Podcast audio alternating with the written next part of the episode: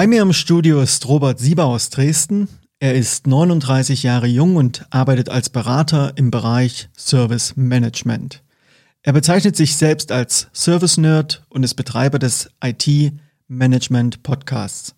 Mit ihm werde ich mich über das Thema Service Management im Kontext Agilität unterhalten.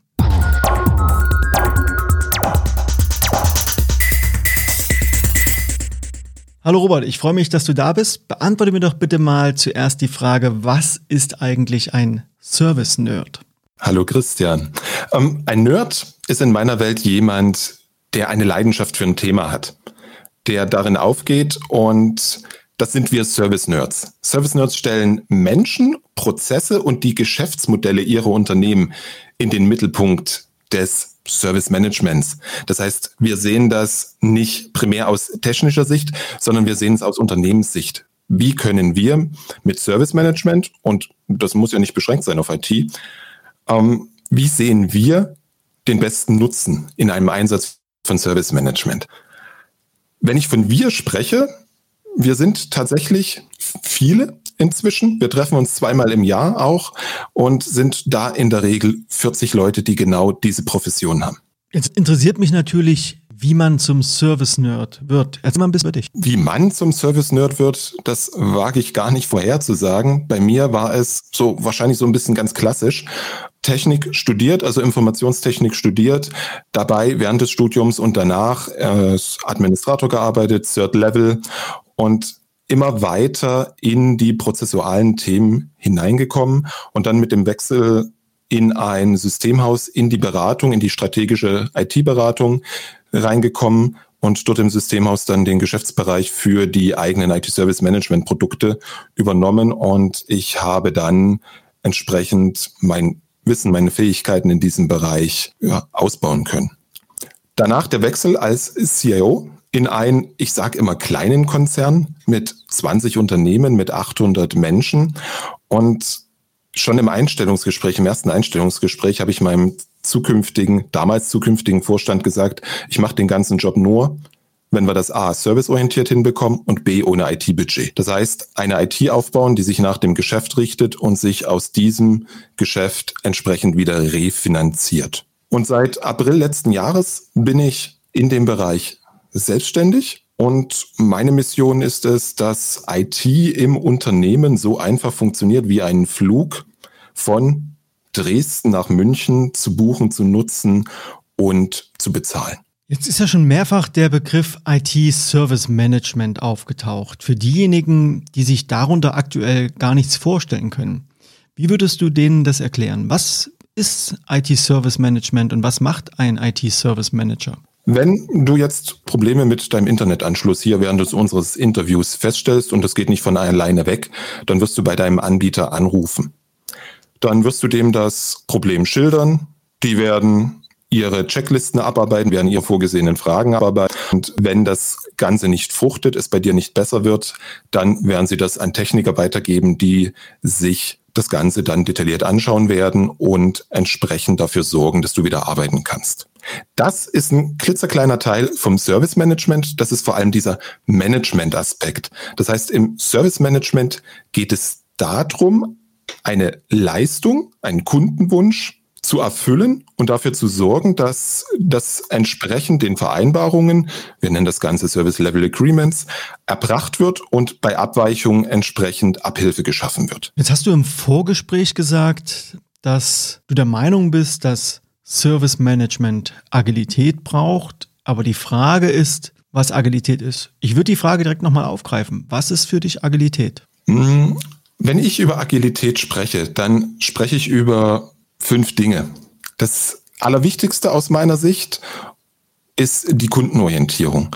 Das heißt, alles, was ich als IT-Abteilung oder als IT-Dienstleister oder irgendeine andere Serviceabteilung mache, das mache ich alles für einen Kunden oder für mehrere Kunden. Das heißt, ich muss diesen Kunden in den Mittelpunkt stellen. Ich muss wissen, was hat der Kunde für Prozesse, was hat er für ein Geschäftsmodell, hm, wie verdient er sein Geld, was hat er für Sorgen, was hat er für Nöte, wo möchte er sich hinentwickeln. Das heißt, ich beschäftige mich den größten Teil und das ist dann das Wort Service im Begriff Service Management. Ich beschäftige mich den größten Teil der Zeit mit meinem Kunden. Und das ist aus meiner Erfahrung ein Kontrapunkt zu dem, wie heute ganz viele IT-Abteilungen in Unternehmen und ganz viele auch IT-Dienstleister agieren. Die stellen eher die interne Optimierung in den Mittelpunkt, anstatt sich wirklich ernsthaft um den Kunden zu kümmern. Der zweite Punkt, der für mich zur Agilität gehört, ist die Serviceorientierung. Das heißt, ich habe einen ganz klaren Plan, ein ganz klares Angebot, was ich für meinen Kunden leiste. Und das sind wirkliche Services. Also ein Bündel von Nutzen, die tatsächlich für ein oder mehrere Kunden einen Nutzen darstellen. Hm, ich vergleiche das immer gern mit dem Fliegen. Deswegen auch, ich möchte, dass IT so einfach wird wie Fliegen. Hm, klassische IT-Abteilungen stellen ihren Kunden ein Flugzeug zur Verfügung. Damit ich jetzt aber von Dresden nach München komme, brauche ich mehr als dieses Flugzeug. Das kann ich ja nicht mal fliegen. Also heißt, ich brauche einen Piloten, ich brauche einen Co-Piloten, ich brauche eine Kabinenbesatzung, ich brauche einen Flughafen, ich brauche die Bundespolizei, die deutsche Flugsicherung, den Wetterdienst, den Tanker, das Catering und alles, was dazugehört, damit ich einmal von A nach B komme. Das heißt, ich als Kunde möchte nicht das Flugzeug und all das, was ich genannt habe, haben, sondern ich möchte von A nach B. Und das ist das, was ich unter Serviceorientierung verstehe wie wir stellen den Kunden eine Leistung zur Verfügung, die genau das Bedürfnis des Kunden erfüllt. Der dritte Punkt ist Wendigkeit und Anpassungsfähigkeit. Anforderungen an Services, das wissen wir, ändern sich, weil sich die Rahmenbedingungen da draußen andauernd verändern. Und darauf dürfen wir reagieren und darauf, damit dürfen wir umgehen können. Das ist ein ganz, ganz wichtiger Punkt.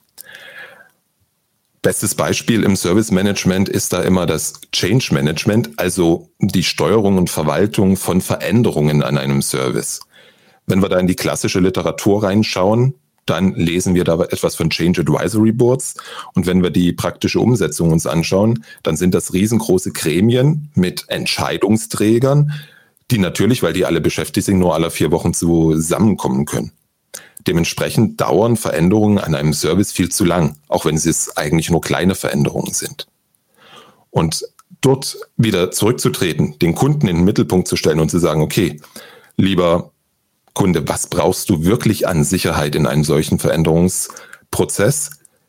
Was brauchen wir an Quality Gates, damit das schnell und ordentlich über die Bühne geht? Und dabei kann es durchaus ein Unterschied sein, wenn ich einen Bankkunden betreue als wenn ich beispielsweise eine Webagentur betreue. Und diese Anpassungsfähigkeit und Wendigkeit ist ein ganz wichtiger Punkt. Dazu kommen Selbstorganisation und Selbstverantwortung. Das heißt, ich lasse die Leute nicht nur entscheiden, wie sie arbeiten, sondern ich lasse sie natürlich in den Rahmen, den ich als IT-Abteilung oder als Dienstleister habe, ich lasse sie entscheiden, was sie tun, um genau die Bedürfnisse des Kunden zu erfüllen. Und für Kunden 1 ist das wieder was anderes als vielleicht für Kunden 2. Das sind aus meiner Sicht die wichtigsten Grundlagen, damit wir überhaupt über Agilität im Service Management sprechen können. Jetzt waren da so ein paar Begriffe dabei, wo ich nochmal nachhaken möchte. Also sowas wie Quality Gate oder Change Management. Das sind nun so Begriffe, die bei mir eher mit traditionellen, ja, klassischen Vorgehensweisen verbunden sind. Und auch sowas wie IT-Abteilung, da tue ich mich ein bisschen schwer, das im Kontext Agilität zu denken. Also stehe ich da einfach nur auf dem Schlauch oder wo siehst du hier vielleicht wirklich die Verknüpfung oder wo hebt dich das vielleicht auf? Auf die ersten zwei Teile mag ich antworten, für den dritten Teil mag ich dir dann eine Gegenfrage stellen. Veränderungsmanagement, Change Management ist und bleibt aus meiner Sicht für einen stabilen und sicheren IT-Betrieb entscheidend. Jetzt ist die Frage, wie viel Gift brauche ich? Weil ich kann ja ganz viele Dinge, kann ich ja auch automatisieren. Und jetzt über ein entsprechendes Bildsystem oder über entsprechende ähm, Testmanagementsysteme lassen sich ja heute schon ganz, ganz viele Tests, ob ein Service noch richtig funktioniert, automatisieren. Das heißt, ich kann diese Quality Gates, von denen ich sprach, kann ich automatisch umsetzen. Und für beispielsweise eine Webseite, bei der ich das eine oder andere Release pro Tag fahre, gibt es, gibt es keine andere Wahl, als da ständig das Ganze automatisiert zu testen. Und das Ganze kann ich ausweiten auf eine ganze Reihe von anderen Applikationen im Unternehmen und so diese hm, Qualitätssicherungsfunktion, die Change Management hat, wahrnehmen. Auf der anderen Seite habe ich vielleicht dann noch ganz kritische Unternehmensanwendungen. Kernbankensystem ist immer so ein ganz beliebtes und kritisches Beispiel. Oder ERP-Systeme, die, ich, ich nenne es immer Legacy IT, daherkommen, indem sie vielleicht ein Release pro Jahr vom Hersteller bekommen oder vielleicht ein Release aller sechs Monate. Und da ist schon wesentlich mehr manueller äh, Qualitätssicherungsaufwand notwendig, als das beispielsweise bei einer Webseite, beim Intranet oder anderen Diensten der Fall ist. Das heißt, dort kommt diese Anpassungsfähigkeit ran. Ich muss mir anschauen, was habe ich, was ist der Anspruch des Kunden und wie kann ich adäquat darauf reagieren. So, dass es aus meiner Sicht in dem Bereich kein One-Size-Fits-All gibt, sondern es gibt individuelle Lösungen, die allerdings auch immer wieder die gleichen sind. Sie werden halt entsprechend für die einzelne Situation adaptiert. Ähm, warum passt Agilität und IT-Abteilung nicht für dich zusammen? Ich denke das mal aus einem organisationalen Kontext heraus. Eine Abteilung ist ja wie ein Silo. Und wenn ich ein Grundprinzip der Agilität nehme, was ja Interdisziplinarität heißt, dann ist es natürlich schwierig, wenn ich in verschiedenen, ja, eher monolithischen Silos arbeite, die nebeneinander arbeiten und im Grunde genommen jeder für sich seine eigene Welt kreiert. Jetzt muss man das natürlich nochmal auf einer nächsten Ebene betrachten. Eine IT-Abteilung ist typischerweise ja eine interne Supportabteilung, also eine interne Unterstützungsabteilung in Unternehmen. Das heißt, die tragen in der Regel indirekt zur Wertschöpfung bei. Jetzt kommt die ganz beliebte Beraterantwort, it depends. Es ist aus meiner Sicht ganz stark davon abhängig, welches Geschäft hat das Unternehmen, in dem ich mich jetzt gerade befinde. Nehmen wir mal ein klassisches Produktionsunternehmen. Ich glaube, in einem klassischen Produktionsunternehmen, wo ich eine Produktentwicklung habe, wo ich ein nicht IT-affines Produkt, ein nicht IT-gestütztes Produkt habe, da werden wir das, glaube ich, noch relativ lang antreffen, dass es da eine IT-Abteilung gibt, die sich drum kümmert. Je weiter die Kernprodukte oder Services eines Unternehmens von der IT abhängen, im Sinne von der tatsächlichen Wertschöpfung hin zum Kunden, umso mehr werden wir eine Vermischung feststellen. Das heißt, wir werden auf der einen Seite Menschen mit mehr Fachbereichs-Know-how haben, die aber auch IT-Know-how haben. Und wir werden Menschen haben, die mehr IT-Know-how haben, die Fachbereichs-Know-how benötigen. Und die werden hoffentlich miteinander in einem Team an den entsprechenden Produkten oder Services arbeiten. Darüber hinaus, glaube ich, wird es immer Querschnittsfunktionalitäten geben, die, die ich brauche. Wenn ich Querschnittsfunktionalitäten sage, woran denke ich? Ich denke da beispielsweise an das Thema Dienstleister bzw. Provider Management. Weil wenn wir uns die Entwicklung anschauen, dann werden wir in Zukunft immer mehr und mehr sehen, dass IT-Leistungen am Markt dazugekauft werden, Cloud-Services. Das wird sich mehr und mehr durchsetzen. Es gibt Unternehmen, die das heute schon sehr stark forcieren und es gibt eine ganze Reihe Unternehmen, die es heute noch nicht machen. Das wird sich in der Breite durchsetzen. Und diese Dienstleister müssen alle gesteuert werden, weil der Dienstleister ja mal negativ formuliert für sich arbeitet und nicht im Sinne meines Unternehmens. Und das wird eine der großen Aufgaben der IT im Unternehmen sein, diese Providersteuerung durchzuführen. Wir brauchen Menschen, die sich um die daraus resultierenden Service-Level kümmern, um die Verträge kümmern. Und wir brauchen eine ganze Reihe von Menschen auch, die sich um ja, den, den ersten Teil im Service Management, das sogenannte Service Design kümmern. Also wie, wie komme ich zu einem neuen Service? Stichworte wie Requirements Engineering, Business Analyse und dann hin, wenn es zum Verkauf geht, auch in Richtung Marketing und Vertrieb. Das ist das, was heute kaum ausgeprägt ist. Und ich glaube, diese Querschnittsfunktionalitäten werden wir auch in einer wie auch immer organisatorisch aufgehangenen Form haben. Ob das dann IT-Abteilung heißt oder Abteilung Service Management, sei mal dahingestellt. Hilft dir das irgendwie weiter? Für mich klingt das erstmal so ein bisschen nach einer sequenziellen Reihenfolge, was du gerade zuletzt gesagt hast. Also erst braucht es die Analysten, am Ende braucht es dann sowas wie Marketing und das klingt so ein bisschen sequenziell in Reihe geschaltet. Also eigentlich so ein bisschen wasserfallartig. Mich würde mal interessieren, wir haben ja vorhin angefangen, über das Thema Agilität in dem Kontext zu sprechen, was du in dem Kontext von dem Thema DevOps hältst. DevOps ist aus meiner Sicht für das ganze, den ganzen Bereich einer selbst geschriebenen, selbst programmierten Software die, die logische Konsequenz von dem, was Unternehmen brauchen und was ich gerade ausgeführt habe. Weil natürlich ist es schlecht, wenn wir sagen, da haben wir die Entwickler auf der einen Seite und auf der anderen Seite haben wir einen Betrieb.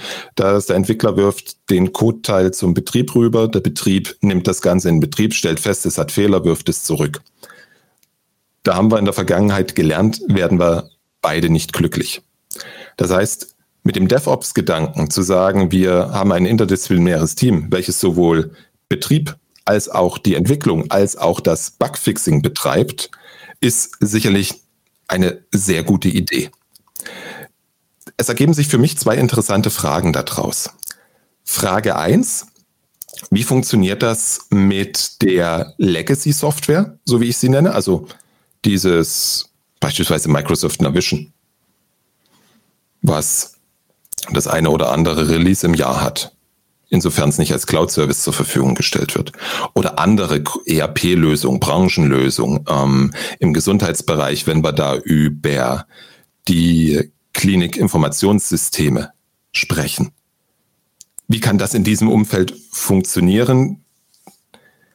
Und die zweite Frage, die sich für mich ergibt, ist, wie lässt es sich organisieren, dass ein eine Entwicklung, die in Betrieb macht, nicht durch alles das, was an Bugfixing beziehungsweise an Support, an Fehlern aufkommt, nicht zum Stillstand in, in der Entwicklung kommt.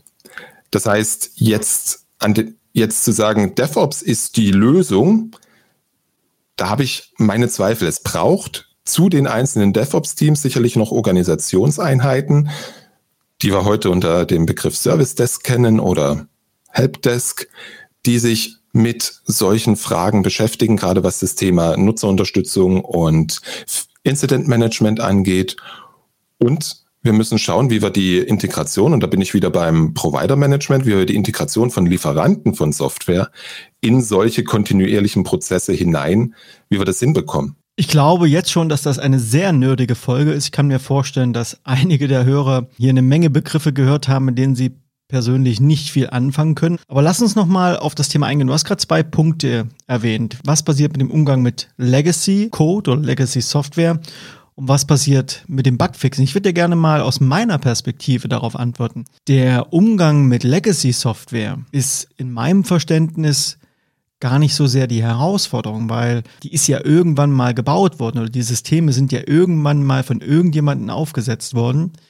In dem von dir ursprünglich geschilderten Szenario ist es so, dass es da also irgendwie eine Abteilung gibt, die sich weiterhin darum kümmert. Und die Herausforderung, und das glaube ich auch ein Stück weit ist Teil der Philosophie von DevOps, ist ja diese Inseln aufzulösen und das Ganze zu verteilen, auch das Wissen zu verteilen in die Mannschaft letztlich, auch in den gesamten ja, Umsetzungsstamm. Das müssen ja nicht nur Softwareentwickler sein. Das heißt also, Legacy-Anwendungen ist man als Unternehmen heutzutage gut beraten. Das führt auch zu einer viel besseren Redundanz, zu einer besseren Ausfallsicherheit auf der menschlichen Seite.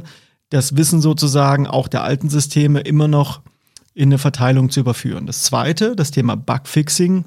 Da folge ich ganz klar der Maxime, wer es baut, dem gehört's.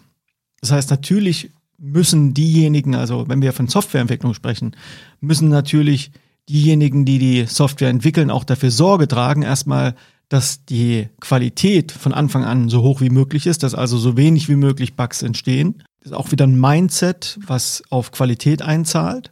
Und darüber hinaus bin ich schon der Meinung, dass auch das Bugfixing dort angesiedelt sein sollte, wo die, das, die Produkte überhaupt erst entstanden sind. Also bei Software natürlich in der Softwareentwicklung. Es ist aus meiner Perspektive überhaupt nicht sinnvoll, für das Bugfixing ausgelagerte oder nachgelagerte Abteilungen zu beschäftigen, sondern damit da eben eine nachhaltige Qualitätsdenke auch etabliert werden kann, muss es auch vor Ort stattfinden, wo es ursprünglich auch entsteht. Beim Bugfixing bin ich hundertprozentig bei dir.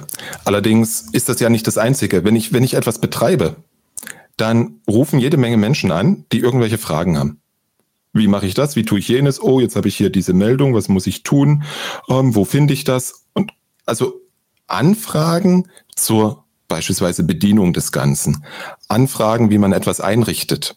Je nachdem, äh, was ich da ein Stück Software vor mir habe. Bugfixing, da sind wir uns einig, keine Frage. Aber es gibt wesentlich mehr noch da ringsrum.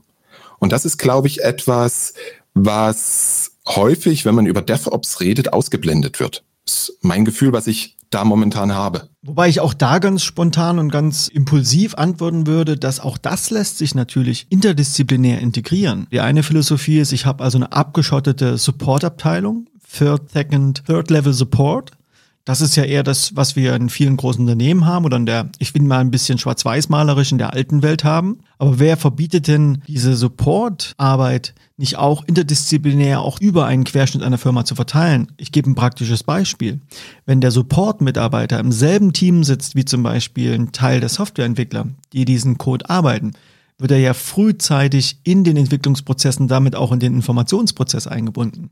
Das heißt, er ist also frühzeitig in der Lage, sich mit diesem System vertraut zu machen und hat gleichzeitig auch viel kürzere Wege, sich mit bestimmten Informationen, die er vielleicht nicht selbst beantworten kann, sich da die Informationen zu holen, die er braucht. Also auch da sehe ich tatsächlich viele Potenziale, die eine interdisziplinäre Besetzung von Organisationsstrukturen mit sich bringt. Sprichst du über einen Second- und einen Third-Level-Support? Kann das funktionieren? Worüber ich spreche, ist der First-Level-Support. Aber wenn wir mal ehrlich sind, der First-Level-Support heutzutage ist in der Regel outgesourced. Die übernehmen in vielen Unternehmen nicht mehr als eine Sekretärsfunktion im Sinne von, sie nehmen das auf oder sie schlagen einem FAQ nach und geben die Informationen weiter oder leiten das entsprechend durch. Und das führt dazu, dass die Menschen, die da anrufen, ein ganz schlechtes Serviceerlebnis haben. Was sich letztlich in der Zufriedenheit mit einer IT, mit den IT-Systemen auch wieder niederschlägt. Und ich glaube, wir müssen auch ein bisschen aufpassen, über welche Größe von Unternehmen wir sprechen. Spreche ich über ein Unternehmen mit 500 Leuten, mit 250, 300 IT-Arbeitsplätzen, wo ich eine IT-Mannschaft von acht Leuten heute habe? Oder spreche ich über einen Konzern, in dem ich 10, 20, 30.000, 100.000 IT-Arbeitsplätze habe mit einer IT-Abteilung von 100, 200, 300 Leuten? Mm, also das, das ist mir an der Stelle ein ganz klein wenig zu schwarz-weiß, weil die Realität ist ein ganz klein wenig anders. Unabhängig davon glaube ich, dass wir uns zu sehr auf der Ebene der Symptombearbeitung unterhalten an der Stelle. Denn äh, dass es ein hohes Serviceaufkommen gibt, ist ja erstmal nur Ausdruck eines tieferliegenden möglicherweise Problems. Das heißt, zum Beispiel die Qualität des Produktes, in dem Fall vielleicht einer Software, die ist schlecht. Da ist jetzt die Frage, sollte ich meine Energie investieren darin, die Service oder die Supportabteilung aufzubauen und zu verbessern? Und oder sollte ich meine Energie investieren, um an der Quelle, also am Entstehen des Problems, zu einer nachhaltigen Verbesserung zu arbeiten? Das ist klein wenig eine fatalistische Frage, hätte ich jetzt beinahe gesagt. Ähm ich glaube, man muss sich anschauen, was passiert denn heute an so einer Hotline? Was passiert denn heute an so einem Support? Ähm, es ist wichtig, dass Mitarbeiter einen Eingangskanal haben. Idealerweise für alle Servicefunktionen in einem Unternehmen, sei es HR, sei es Buchhaltung, sei es Facility Management, sei es IT-Abteilung. Die Nummer für Kummer. Ich kann mich da hinwenden, egal welches Problem ich habe. Diese Menschen, jetzt mal völlig unabhängig davon, wo sie sitzen, sollten in der Lage sein, entweder aufgrund des Wissens, was sie haben, oder aufgrund einer guten Wissensdatenbank, einer guten Knowledge Base, hm, einen Großteil dieser Anfragen zu beantworten. Wenn wir da ein klein wenig reinschauen, was sind so die wichtigsten Fragen, die man bekommt bei so einer Hotline? Das sind häufig die üblichen PC-Bedienungsfragen, das ist das Passwort vergessen. Und, und das ist etwas, was ich und meine Kunden in den letzten Jahren ganz, ganz, äh, ganz, ganz stark sehen, hm, ist ein Anstieg von Fragen, die eigentlich im Fachbereich liegen. Das heißt, die logische Konsequenz daraus wäre, dass Fachbereiche ihre Mitarbeiter wesentlich besser in den Tools schulen, wesentlich besser in den Prozessen schulen. Und dann haben wir einen Teil, die spezifisch in einzelne Applikationen, in einzelne ähm, Services hineingehen. Ich glaube, dass ein Unternehmen sehr, sehr gut aufgestellt ist, wenn es ein Service Desk hat, der genau diese Dinge erfüllt. Und wie dann die Bearbeitung im Second- oder Third-Level erfolgt, das ist, ein, ist aus meiner Sicht eine andere Frage und da spricht nichts dagegen, solche Dinge interdisziplinär aufzubauen. Sodass wir also hier an der Stelle weniger in Silos denken sollten, sondern viel mehr in Ebenen oder Schichten. In Services, weil Services heben diese äh, Silos auf, weil ein Service bedeutet Ende zu Ende. Wenn ich ein SAP habe, dann bin ich als Service Owner, den es für jeden Service gibt, bin ich verantwortlich dafür, dass dieses ähm, dass beispielsweise der Recruiting-Prozess, wenn wir das mal als Service nehmen, dass das Recruiting funktioniert. Und zu diesem Recruiting gehört das Bewerberportal, es gehört die Schnittstelle zum SAP dazu, es gehört das SAP HR dazu, es gehört, ähm, ach nee, HCM heißt es ja jetzt, ähm, es gehört dann noch das Employee Self-Service Portal oder das ähm, Führungskräfte Self-Service Portal dazu. Es gehören dann, wenn man im IT-Stack weiter runtergeht, natürlich die Server dazu, es gehören die Datenbanken dazu und so weiter und so fort. Das heißt, dadurch, dass ich den Service auf einer kundennahen Prozessebene ansiedle, habe ich diese Auflösung der Silos, weil es diese, ein, weil es diese Verantwortung gibt. Und wenn ich im nächsten Schritt weitergehe und dann tatsächlich, ich nenne sie Service-Teams bilde, das heißt diese Interdisziplinarität in den Teams für die einzelnen Services abbilde, dann bin ich ganz automatisch und ganz natürlich daraus. Es ergeben sich allerdings wieder eine ganze Reihe von neuen Fragen beim Schnitt solcher Teams. Und das ist, glaube ich, ein ganz wichtiger Unterschied, den wir haben im Gegensatz zu einer Produktentwicklung. Hm, weil wenn ich mir jetzt vorstelle, ich habe ein Team, da ist ein Viertelnetzwerker drin. Da ist ein halber Storage-Mensch drin und da ist ein halber Mensch drin, der Server-Virtualisierung betreibt. Ich habe schlechte Erfahrungen damit gemacht, Menschen zu teilen, weil das geht irgendwie nie auf. Es ist mehr, meistens mehr als 100 Prozent. Das heißt, wie schneide ich Services, wie schneide ich Service-Teams, ist im Blickfeld auf agiles Service Management eine entscheidende Frage. Ich würde mich an der Stelle ganz klar an, erstmal an den grundsätzlichen Prinzipien und Werten orientieren und die sagen ganz klar Fokussierung. Also sowas wie 50 Prozent betreue ich diesen Service und 50 Prozent bin ich Teil vielleicht eines anderen Service-Teams, kann in dem Kontext in der Logik auch überhaupt nicht funktionieren. Richtig. Und dann sind wir wieder an dem Problem, über welche Größenordnung von Unternehmen sprechen wir und mit wie vielen Menschen habe ich es dahinter zu tun. Das ist, das ist die Herausforderung, die ich im Service Management habe. Während ich einen Entwickler jetzt in Anführungsstrichen in Auslastung messen kann, was er, wie lange er an einem Stück Code arbeitet, wie viel Codezeilen er schreibt, ist das für jemanden, der verantwortlich ist dafür, dass XYZ läuft, ganz, ganz schwierig zu realisieren. Und das führt am Ende dazu, dass wenn wir über solche Konstellationen sprechen, wir über Menschen sprechen, die ganz, ganz viele Hüte aufhaben. Und das ist für mich einer der größten Probleme, die ich momentan habe, wenn ich mit meinen Kunden über die Strukturierung von IT-Abteilungen, über agiles Service Management, über Service-Teams spreche. Wobei ich jetzt spontan einfach behaupten würde, dass wenn ich nicht in der Lage bin, meine Service-Struktur so hinzustellen, dass die Anzahl der Mitarbeitenden, die ich habe, auch entsprechend dazu passt, dann ist das ja erstmal ein grundsätzlicher Ausdruck dessen, dass da was nicht funktioniert. Also der Glaube, dass ich Menschen in ihren Arbeitskapazitäten aufteilen kann, der beweist ja immer wieder in der Praxis auch, dass das nicht funktioniert. Das ist auch Quelle von vielen organisationalen Fehlern, die wir immer wieder auch beobachten können. Richtig. Ja, das ist, das ist eines der Probleme. Und auf der anderen Seite, es funktioniert ja heute die Menschen in, du nennst es klassischen Struktur, es läuft ja alles, es funktioniert ja, jetzt mal von einer High-Level-Ebene betrachtet. Und wenn ich dann kleine Unternehmen, vielleicht zwei, drei, vierhundert Arbeitsplätze Plätze nehme und sehe, dass sie eine Landschaft haben von naja, nehmen wir jetzt mal Hauptapplikation von 20, 30, vielleicht 40 Hauptapplikationen, dann, dann ist das ein ganz schönes Brett zu bohren für die heutigen IT-Abteilungen. Ich würde ihm jetzt auch widersprechen, dass es funktioniert. Ein Kunde von mir, die haben noch eine klassische Silostruktur.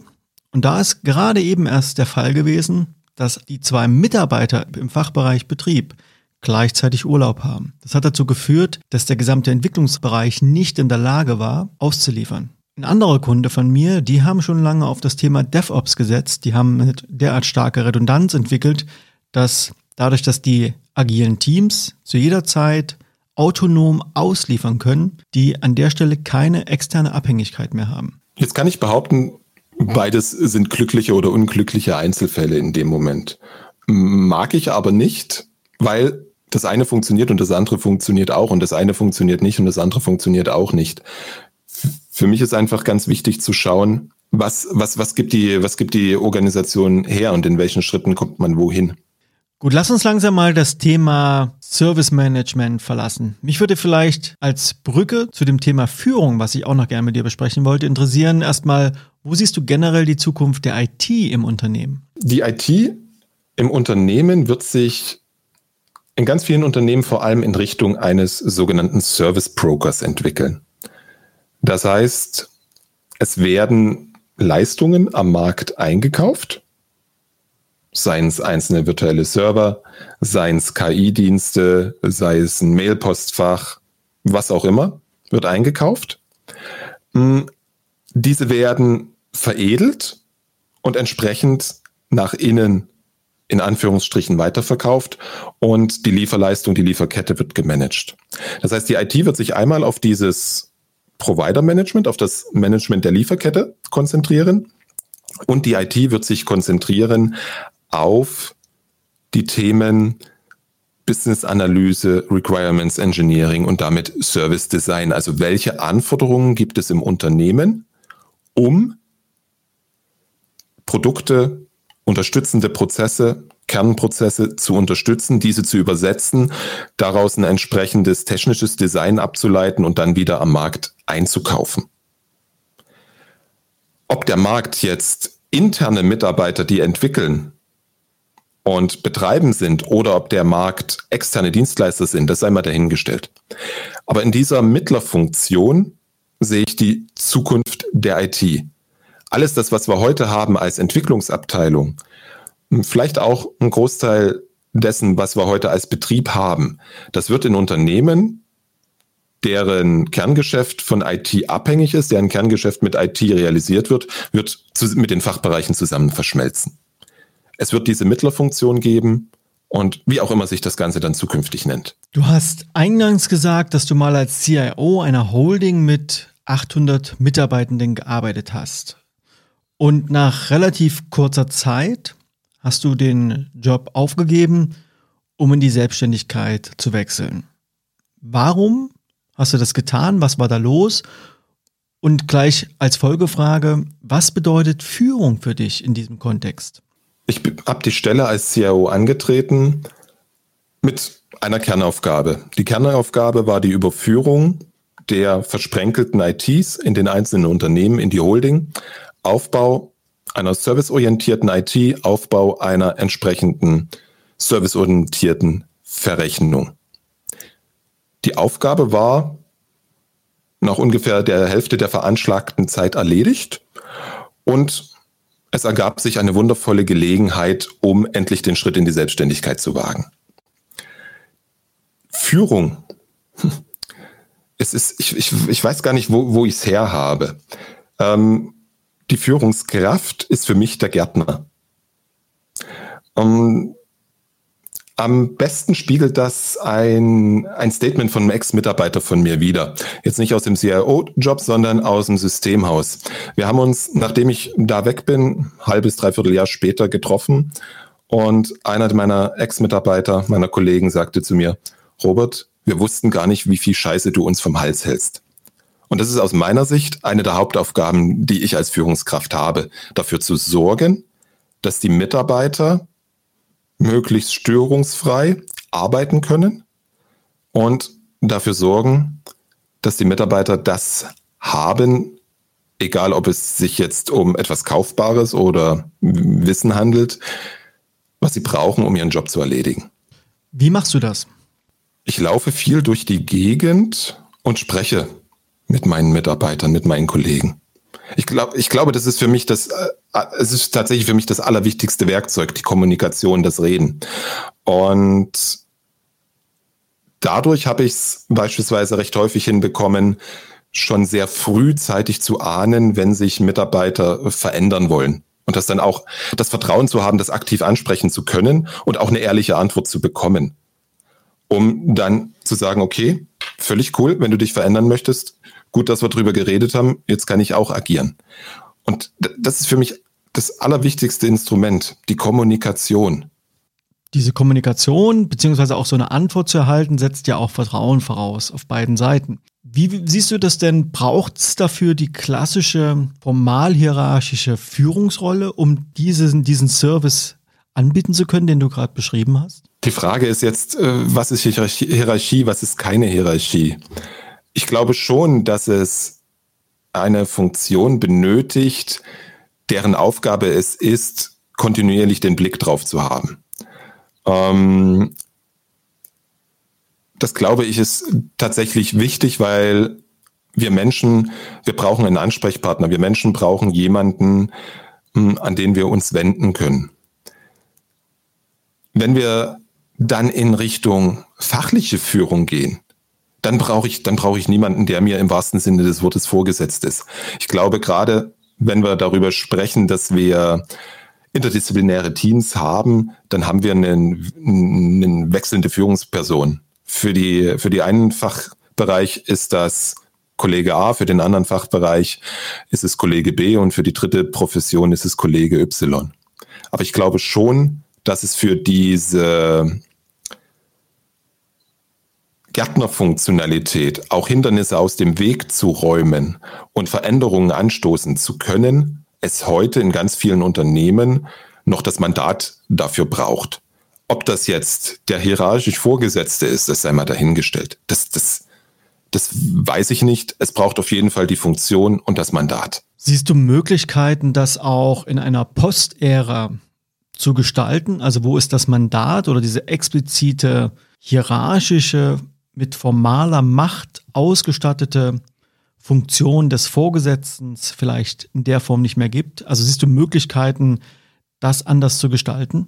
Mm, das setzt aus meiner Sicht eine komplette Veränderung des, des Unternehmens voraus. Ich habe es in meiner Zeit im Systemhaus so erlebt, dass mein Geschäftsbereich sich insbesondere im Bereich der Entwicklung mit agilen Werkzeugen auseinandergesetzt hat, wir diese Dinge umgesetzt haben und unser größtes Problem oder eines unserer größten Probleme die Schnittstellen zu den restlichen Einheiten im Haus war. Ohne eine formale Macht des Geschäftsbereichsleiters wäre da ganz, ganz viel nicht möglich gewesen. Habe ich ein Unternehmen, welches sich anders organisiert im kompletten Unternehmen, dann kann das Ganze auch anders funktionieren. Das ist für mich eine schöne abschließende Erkenntnis dass es also darum geht, wenn man auf dieser Ebene Veränderung erreichen möchte, dass man die grundsätzlichen Strukturen des Unternehmens, also das System, die Architektur des Systems eines Unternehmens verändern muss. Und das schließt am Ende wahrscheinlich auch den Kreis in dem Bereich der Entwicklung oder im Bereich des Service. Wenn dort Veränderungen erreicht werden soll, muss ich mir die grundsätzlichen Architekturen dieser Prozesse und Dienstleistungen anschauen. Ja, Robert, ich glaube, wir hätten ja noch eine ganze Weile weiter diskutieren können. Ich denke, da sind einige Themen nur angeschnitten worden, die wir nicht bis zum Ende durchbearbeiten konnten. Vielen Dank erstmal von meiner Seite für deine Zeit, auch für die interessanten Einblicke in deine Arbeit und in den doch recht technischen Bereich, in dem du unterwegs bist. Wenn man an dir dranbleiben möchte, wenn man mehr über dich erfahren möchte, wo und wie kann man dich am besten erreichen? gibt zwei Möglichkeiten. Entweder meinen Namen bei Google eingeben oder www.different-thinking.de. Die URL werde ich auf jeden Fall noch in die Show Notes packen. Und wenn man deinen Namen bei Google sucht, nicht vergessen, Robert Sieber ohne T am Ende. Robert, vielen Dank für deine Zeit. Lass es dir gut gehen. Bis bald. Christian, danke, dass ich dabei sein durfte.